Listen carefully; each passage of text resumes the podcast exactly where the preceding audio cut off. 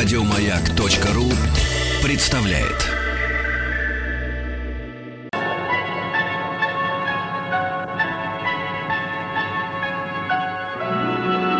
Уральские самоцветы.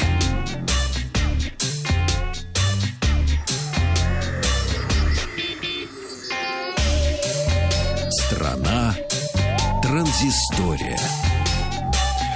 А, Доброе утро, новости высоких технологий. А, Можете слушать в подкастах на сайте Маяка и а, подписывайтесь на телеграм-канал, который называется Транзистория. А Вчера в Мюнхене компания NVIDIA представила первый в мире компьютер с искусственным интеллектом, предназначенный для полностью автономных роботизированных такси. Я выговорил- Паразитированных. Да, я выговорил это слово. Новая система а, получила название Drive PX Pegasus. Ну, Пегас, как лошадь с крыльями, понимаешь, да?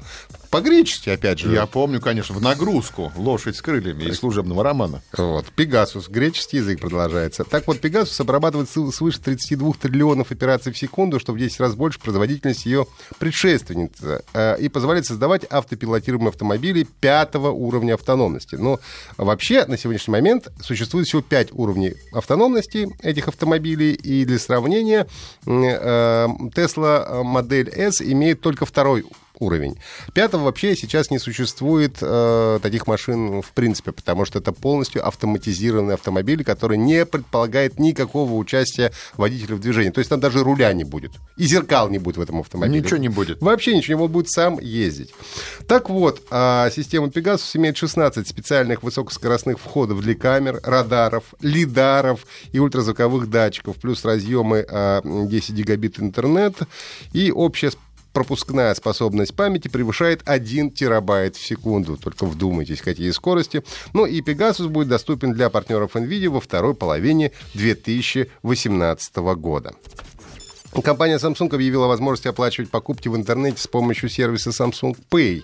А, Компания настаивает на безопасности такого способа оплаты при совершении покупки. Не нужно вводить на сайте данные своей карты, достаточно выбрать способ оплаты Samsung Pay, ввести свою учетную запись, но это, как правило, адрес электронной почты, после чего а, вам на смартфон придет запрос а, платежа. Ну, дальше нужно будет авторизоваться с помощью отпечатка пальцев или пин-кода, как вы делаете в обычных терминалах в супермаркетах, напри- например.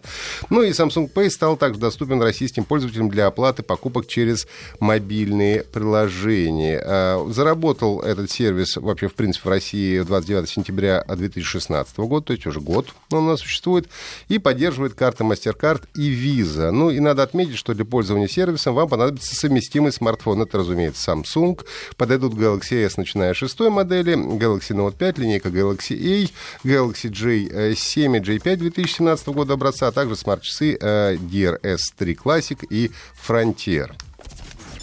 В 2016 году компания Sony упомянула о том, что работает над роботом, который, цитирую, «завоюет человеческие сердца».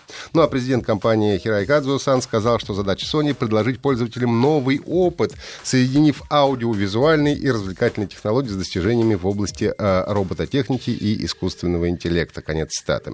И вот компания объявила о возвращении легендарного, выполненного в виде собаки робота Айбо, э, в период с японского партнер Айбо, э, который выпускался с 1999 по 2006 год, потом его э, выпуск и продажи прекратились.